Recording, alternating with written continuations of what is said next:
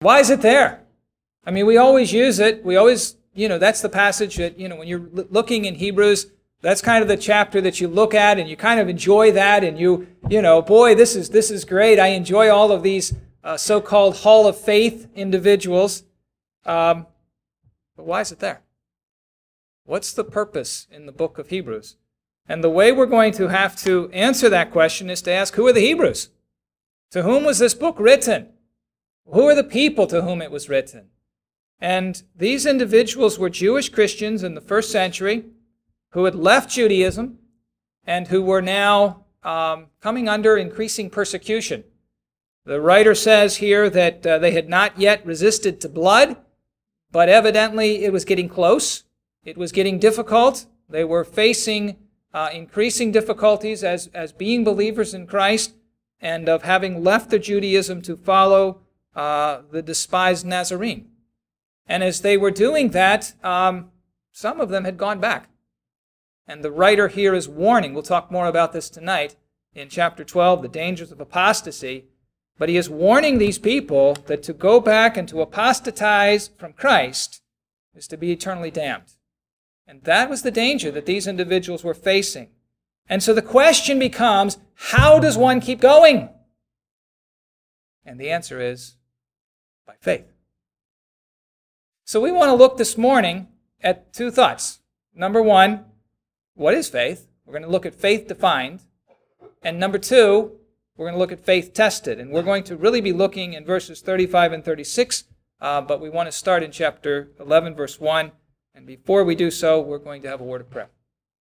Father, thank you so much for this time.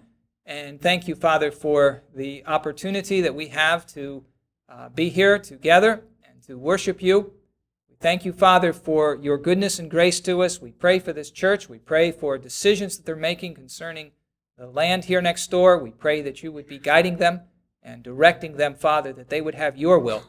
And we pray, Father, that you would be leading us now as we consider this portion of your word. Teach us. Give me wisdom to speak. Give me clarity. Give me uh, a freedom, Father, to speak your word. And I pray for each of us, Father, to be careful to hear what you have to say to us. And we thank you in Jesus' name. Amen. Look uh, with me here, and I'm just going to um, uh, pick a couple of verses here as we look at it, and then we want to try to make a definition of faith based on this. Look in verse uh, 7. We're just going to pick three verses, and, and I'm going to try to, to do this with you. Hebrews chapter 11, verse 7, it says, By faith, Noah, being warned of God of things not yet seen, moved with fear, prepared an ark to the saving of his house by the which he condemned the world and became heir of the righteousness which is by faith. By faith, Noah built an ark. Look in verse 17. By faith, Abraham, when he was tried, offered up Isaac, that he that had received the promises offered up his only begotten son. By faith, Abraham offered up Isaac. Verse 29 by faith they passed through the Red Sea as by dry land, which the Egyptians are saying to do were drowned. By faith they passed through the Red Sea. If we were to compare this, we won't take the time and, and do it, but if we were to go to James chapter 2 and verses 14 to 17, we would find that faith without works is dead being alone, and that faith cannot save. And so, in taking these passages and looking at these passages together, I've, I've brought a definition of faith that I've, I've used in, in South Africa and I think is, is, is biblically represented that faith is taking God at His word and acting upon it. That's faith. Taking God at His word and acting upon it. Now, the reason I use that particular definition is that I think it combats two modern day errors in the relationship to this word faith. The first, first error is the confusion of faith and feelings. Uh, many, many groups, many, many people confuse the idea of faith with feelings. Um, you've heard of individuals who have said, if I believe hard enough, I can get something. Okay, I, I, I, I'm going to believe really, really, really, really hard that I'm going to get a million dollars and, uh, you know, I'll get my million dollars. And that's not faith. Why? Because it's not based upon the Word of God. There's nothing in the Bible that promises you that you will be healthy, wealthy, and wise. There's just not, there's just nothing there. And so it is, it is a, what we would call the power of positive thinking. And you know, sometimes the power of positive thinking works. Did you know that? Did anybody watch the uh, NCAA double, the NCAA tournament here recently? You ever watch those guys with three seconds, 3.2 seconds left on the clock, and the game is tied, and they've got to shoot a foul shot? You know what would happen if I shot that foul shot? I'd be lucky to hit the backboard. Why? Because I'd go up there and think, I can't make this. I am scared to death. There's 50 trillion people watching me, and I'm scared to death I'm going to miss. And those guys go up there, right through. How do they do that? They convince themselves that they're going to make it. They look at that situation, they say, I've shot this shot a thousand times and I've made it, I'm going to make it again. And the power of positive thinking works many times. But it's not faith because it's not taking God at His word. A similar error that is, is, is used today is where, and you've heard this, somebody will say, I believe God is leading me to do such and such. Now, God does lead us to do such and such, right? But if you fill in that blank with divorce my spouse or something else that's unbiblical, it's not faith. Why not? Because it is certainly not based upon the Word of God. It's not faith. You may have a feeling, you may think, if I could just get out of this relationship, I would be so much more comfortable. I mean, can you you know what that guy or that lady does to me? But it's not faith. Not if it's not based upon the word of God. You see? And the second error that is also used today is that um, faith is mere head knowledge. It's merely knowing truth. Now, if that were the case, I was saved since I was born, or virtually since that point, because I knew the truth that Christ died on the cross for my sins, was buried, and rose again since I can remember. But I wasn't saved until I was 15. Faith is taking God at His word and acting upon it. Faith is trusting Christ. Faith is, is, is casting yourself upon the grace of Christ, upon the death, burial, and resurrection of Christ, not merely, yes, I know that. Now, here, if you look in chapter 11, verse 1 with me, and we will just briefly talk about verse 1, and then I want to move to our, our main passage in verses 35 and 36. You'll notice that the writer here, eventually I'm going to say Paul, even though I don't actually believe that Paul wrote the book of Hebrews, but I am eventually going to say that. Um, the writer of Hebrews says, Now faith is the substance of things hoped for, the evidence of things not seen.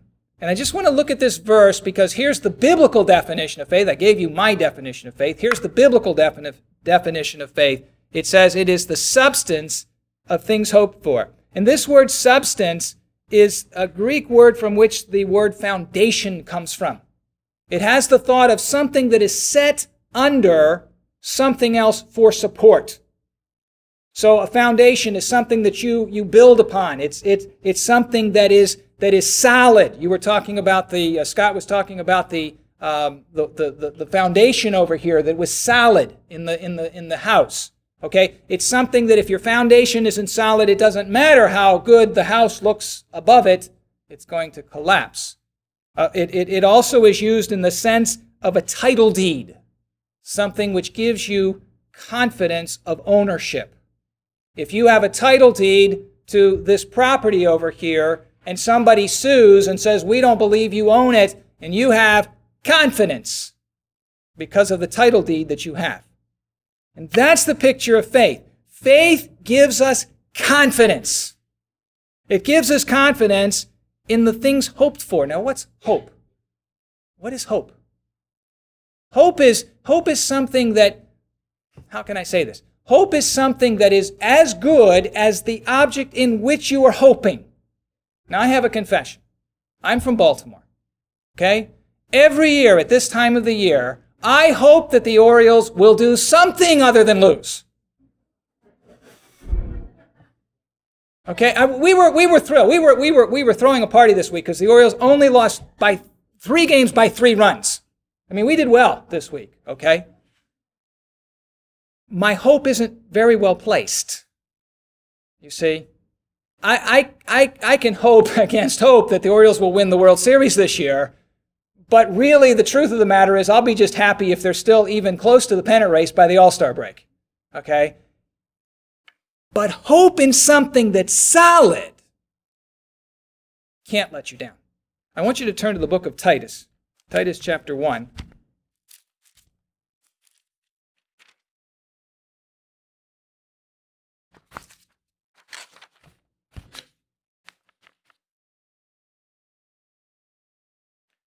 And notice in verse 1,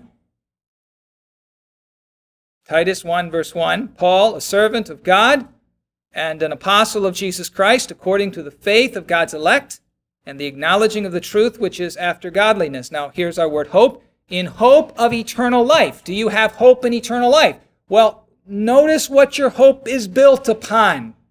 In hope of eternal life, which God that what? Cannot lie. Now your hope's pretty solid. Do you see that? Your hope's solid. Why? Because it's based upon a promise from a God who cannot lie. And the fact that he cannot lie means that he cannot deceive you. He cannot tell you one thing that's not going to happen. What God says will come to pass. And consequently, if God promises you eternal life, he's going to deliver. Not only that, by the way, but the God who cannot lie is also the God who cannot fail. God can't plan something that won't come to pass. And so your hope is absolutely certain to the point that we usually define hope as confident expectation. I'm confident. Why? Because I'm not rooting for the Orioles. I'm trusting in God, who can't lie and who can't fail. Now go back to Hebrews.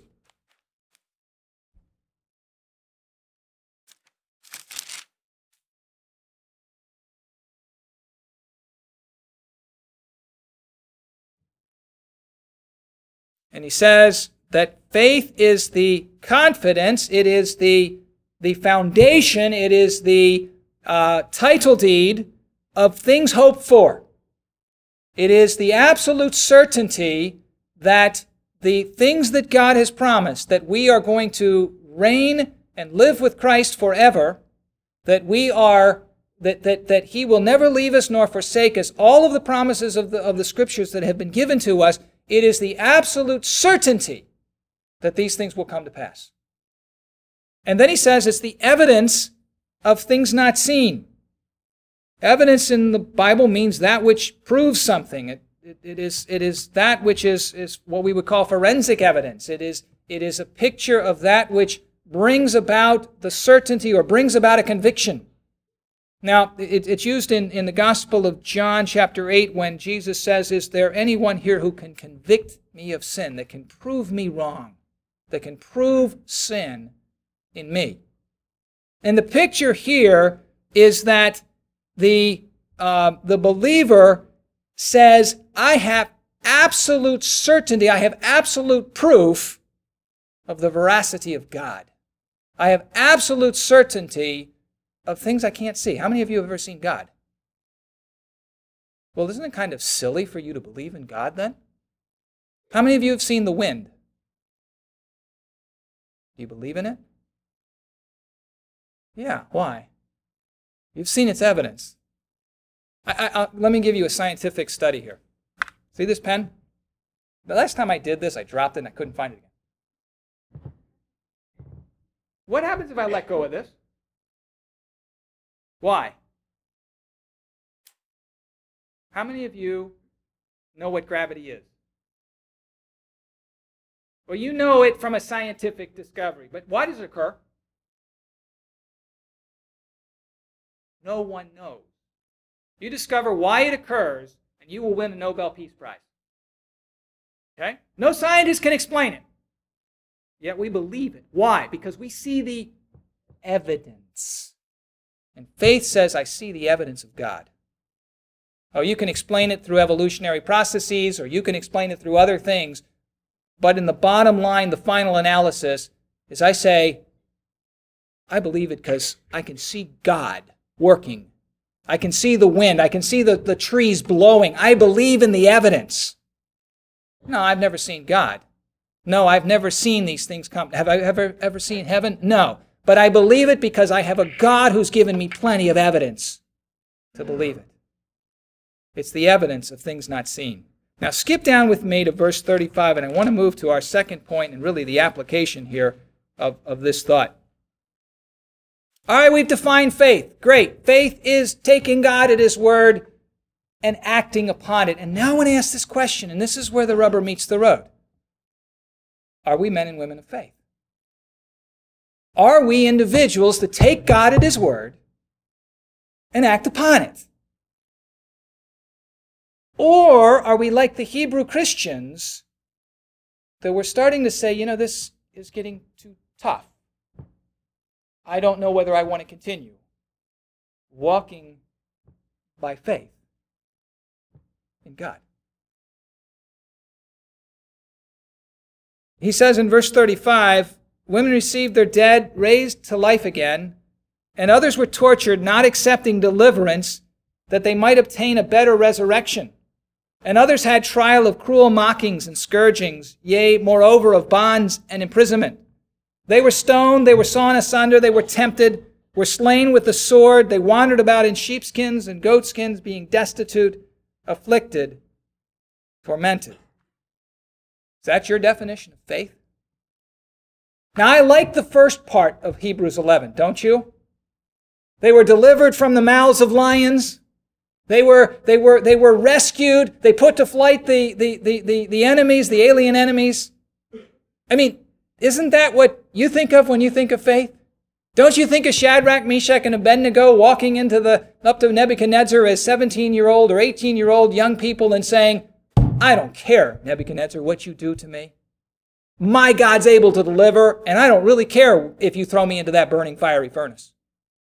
And then watching God deliver them in a miraculous way, in a miraculous uh, display of his, of his power. Isn't that what we, what we like to think of when we think of faith?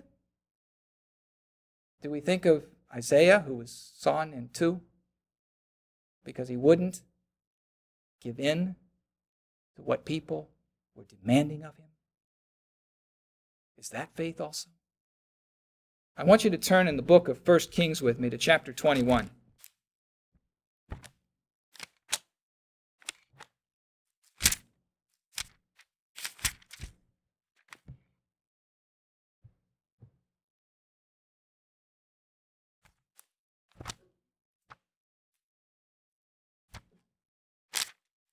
First Kings chapter 21, and we'll be looking in verse 1.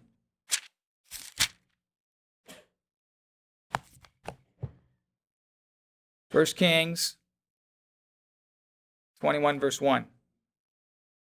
Came to pass after these things that Naboth the Jezreelite had a vineyard, which was in Jezreel, hard by the palace, in other words, next to the palace of Ahab, king of Samaria.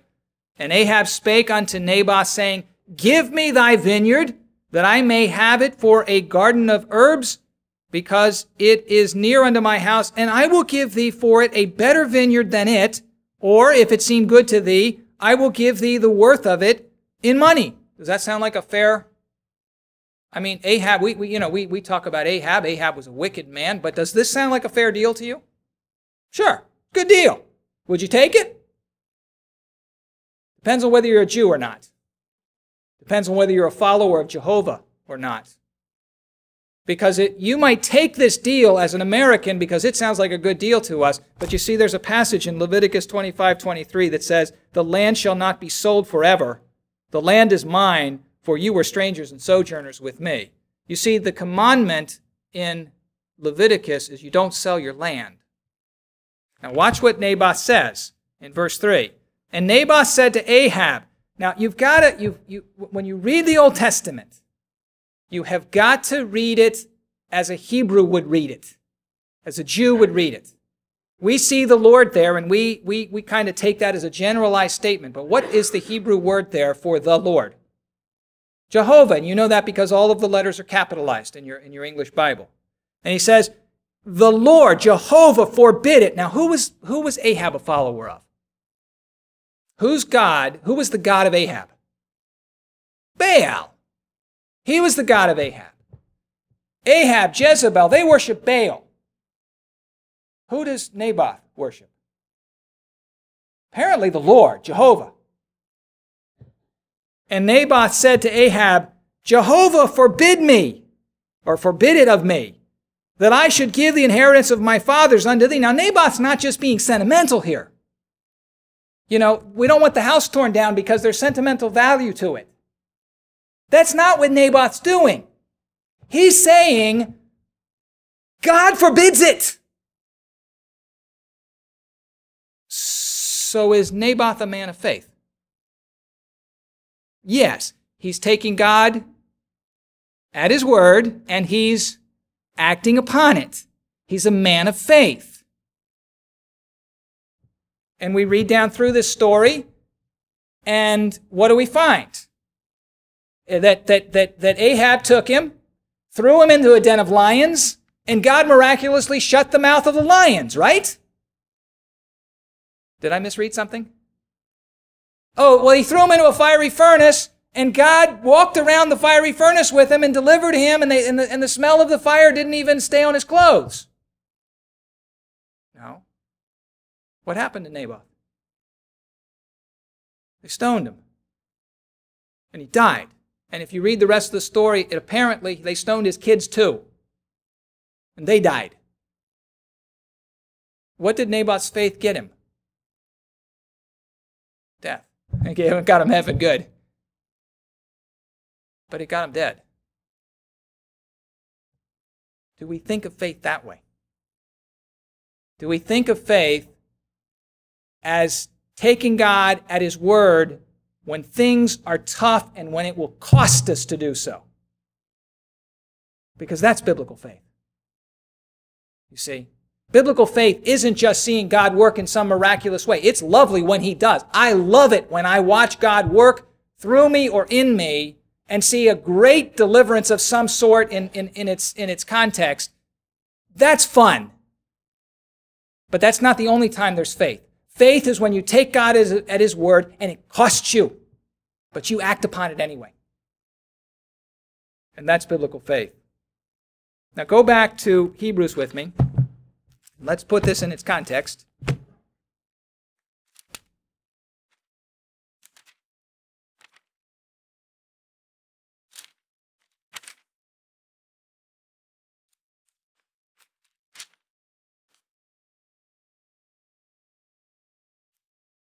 And when you look at verse 33, he says, Who through faith subdued kingdoms, wrought righteousness, obtained promises, stopped the mouths of lions, quenched the violence of fire. All, you know, you can think back into the Old Testament and think about these instances where these things took place. Escaped the edge of the sword, out of weakness were made strong, waxed valiant in, in, in fight, turned to flight the armies of the aliens. Women received their dead, raised to life again. What a wonderful deliverance. What a beautiful thing. What a glorious truth. What, and, and it's fun when those things happen. But they don't always happen. Sometimes God lets us get stoned and we die.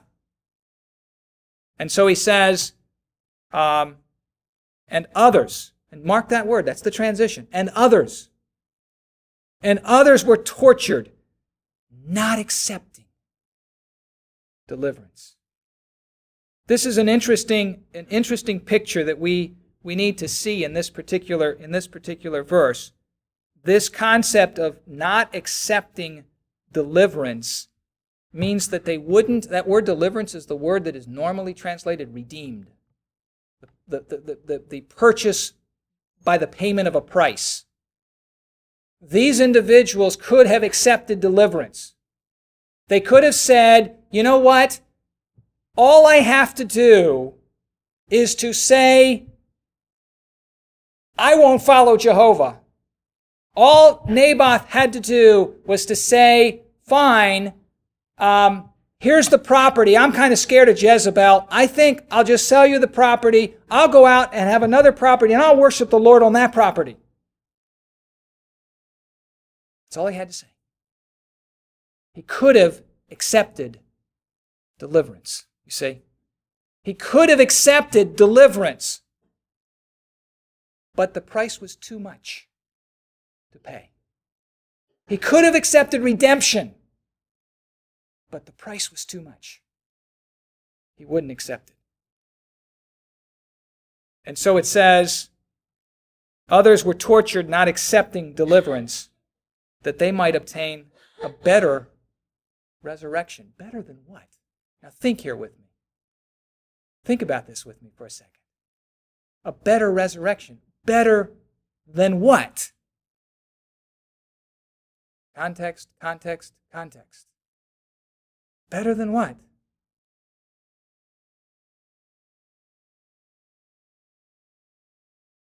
Better vineyard, better. I can't hear.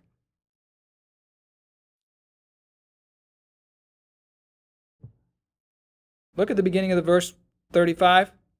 Women received their dead raised to life again. Do you think that would maybe be like kind of the ultimate miracle? How many of you have buried somebody that you love? How many of you would have liked it if Jesus could have walked up to that casket, touched it, and raised that person from the dead? Wouldn't that be the ultimate miracle? This says that these who did not accept deliverance received a better resurrection. Why? Because, you know what? I mean, it doesn't say this per se in the, in the scriptures, but as far as I understand it, Lazarus, the widow's son, Jairus' daughter, all those other people that, that were raised miraculously from the dead had to die again. They had to die again. They had to go through death twice. People had to mourn for them twice. You know, the physical deliverances that we receive, they're temporary. If you get cured of cancer, you're going to die anyway. You know, I mean, I don't mean to be morbid here, but it's true.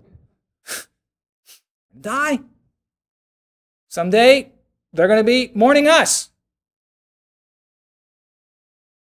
But the resurrection that's spoken of here is a resurrection, is a resurrection not back to this life, but it's a resurrection like our Lord's resurrection forward into glory.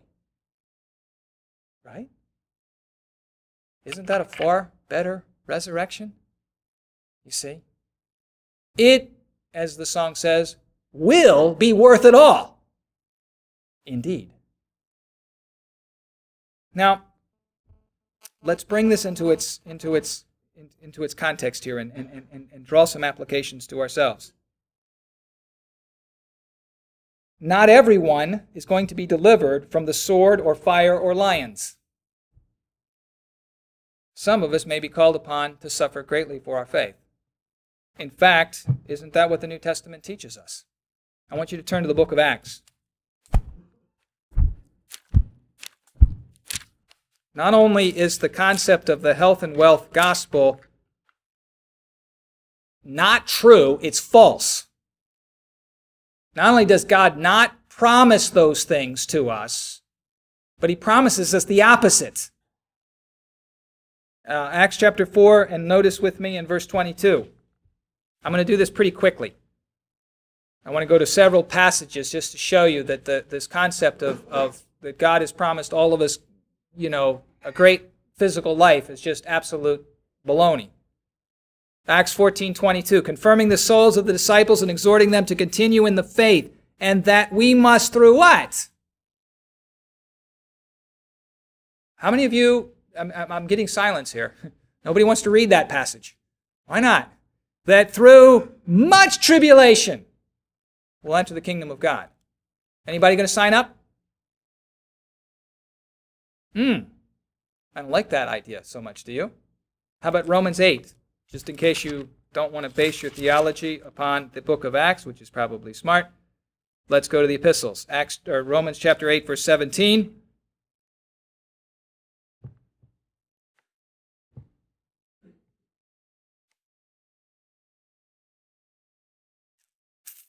Verse 16 The Spirit itself beareth witness with our spirit that we are the children of God, and if children, then heirs, heirs of God, and joint heirs with Christ. Period. End the end the statement. I don't want to go any further, right? But it goes further, doesn't it? If so be that we suffer with him. I like the reigning part. I'm not so crazy about the suffering part. That's what it says. Suffering's part of the Christian life. Look in uh, 2 Timothy chapter 3. Don't you like these positive messages? 2 Timothy 3, verse 12.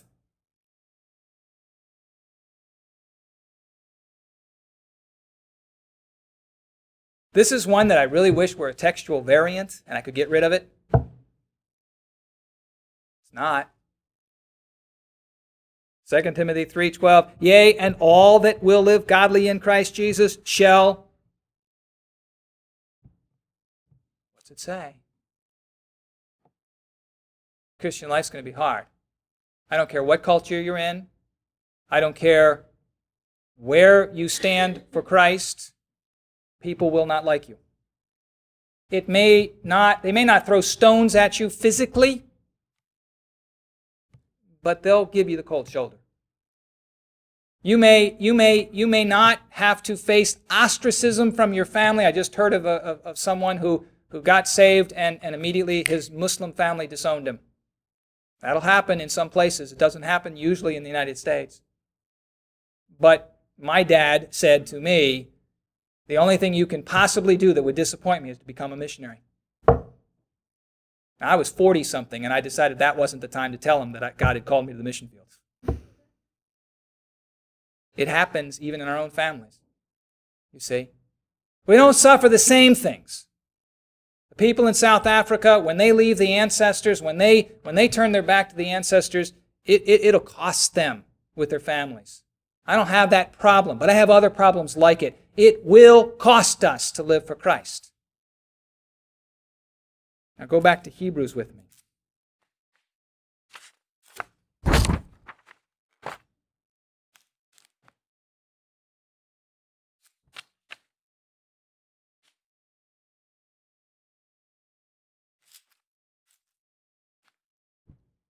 And let's bring this to a close.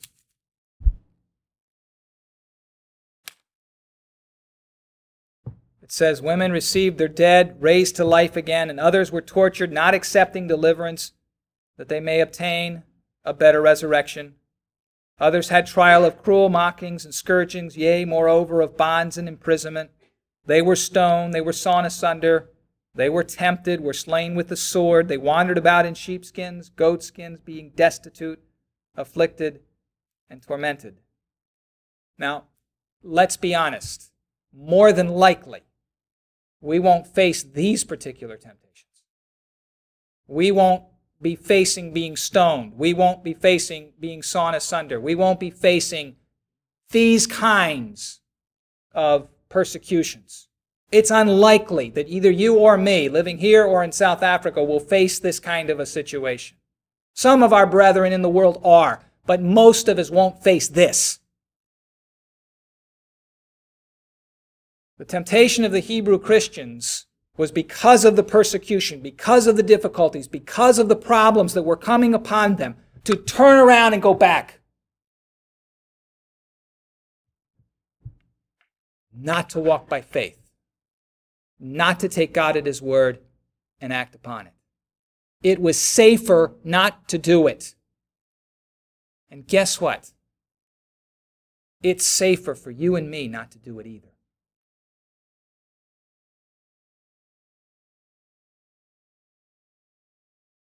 God's probably not going to call you to this type of persecution. But He may well call you to handle cancer in a Christ like manner. What would faith do then? How does faith handle cancer? I'm serious here. What does faith say when the doctor says, you've got three months to live? Does faith not say, all things work together for good and I have a good God, and He knows what's best, and though I don't understand the situation, I'm going to bow my knee to God, and I'm going to say, Thank you, Lord, for this opportunity to suffer for you. But the flesh says, Why me? Right? And none of us have ever been tempted to do that, right? Faith takes God at his word and acts upon it. Or what if God calls you to a tough marriage situation?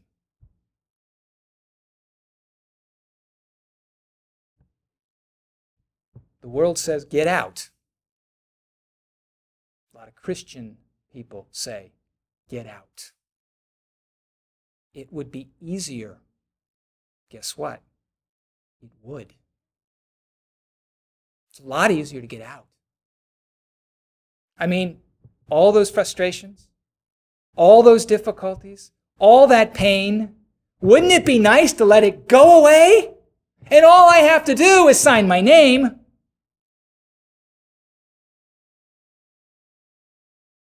Faith, what? Takes God at His word. What does God say about divorce? Hates it. What are the prohibitions? What are the commandments concerning divorce in, in, in Matthew and in 1 Corinthians?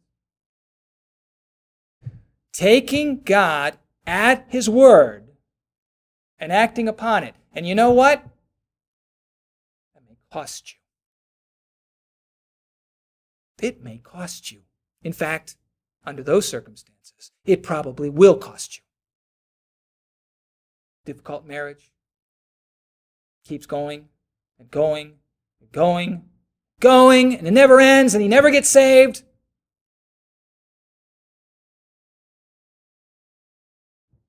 It'd be a lot easier to just turn around and deny Christ, wouldn't it? I mean, not really deny Christ. I'll just sell the land. I'll just, I'll keep worshiping him, but I'll just get out of this problem and then I can worship him easier. I don't know how many times I've heard that one. I'm working with, with four different marriage situations here and in South Africa. And I have heard that one in every single instance. If I were out of this relationship, I could serve Christ better. Wrong. Because you'd be in disobedience to God. Take God at His word, no matter what it costs you, and act upon it. That's faith. So let me end where I began. Are we, men and women, young people, faith? does faith characterize my life and yours? And have you personally trusted Jesus Christ as your Savior? You were to die tonight, would you go to heaven or hell?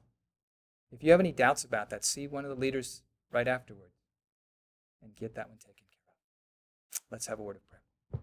Father, thank you so much for this time. Thank you, Father, for your goodness. Thank you, Father, for the examples of faith that we see in your word. We even think of the author and finisher of our faith, the Lord Jesus Christ, the one who's gone before us. And Lord, be guiding us and leading us. Father, we confess where we have fallen short, but we thank you, Father, that you continue to work in us both to will and to do of your good pleasure. So, Father, we pray that you would be perfecting us, perfecting our faith in Christ. And we thank you for this time in Jesus' name.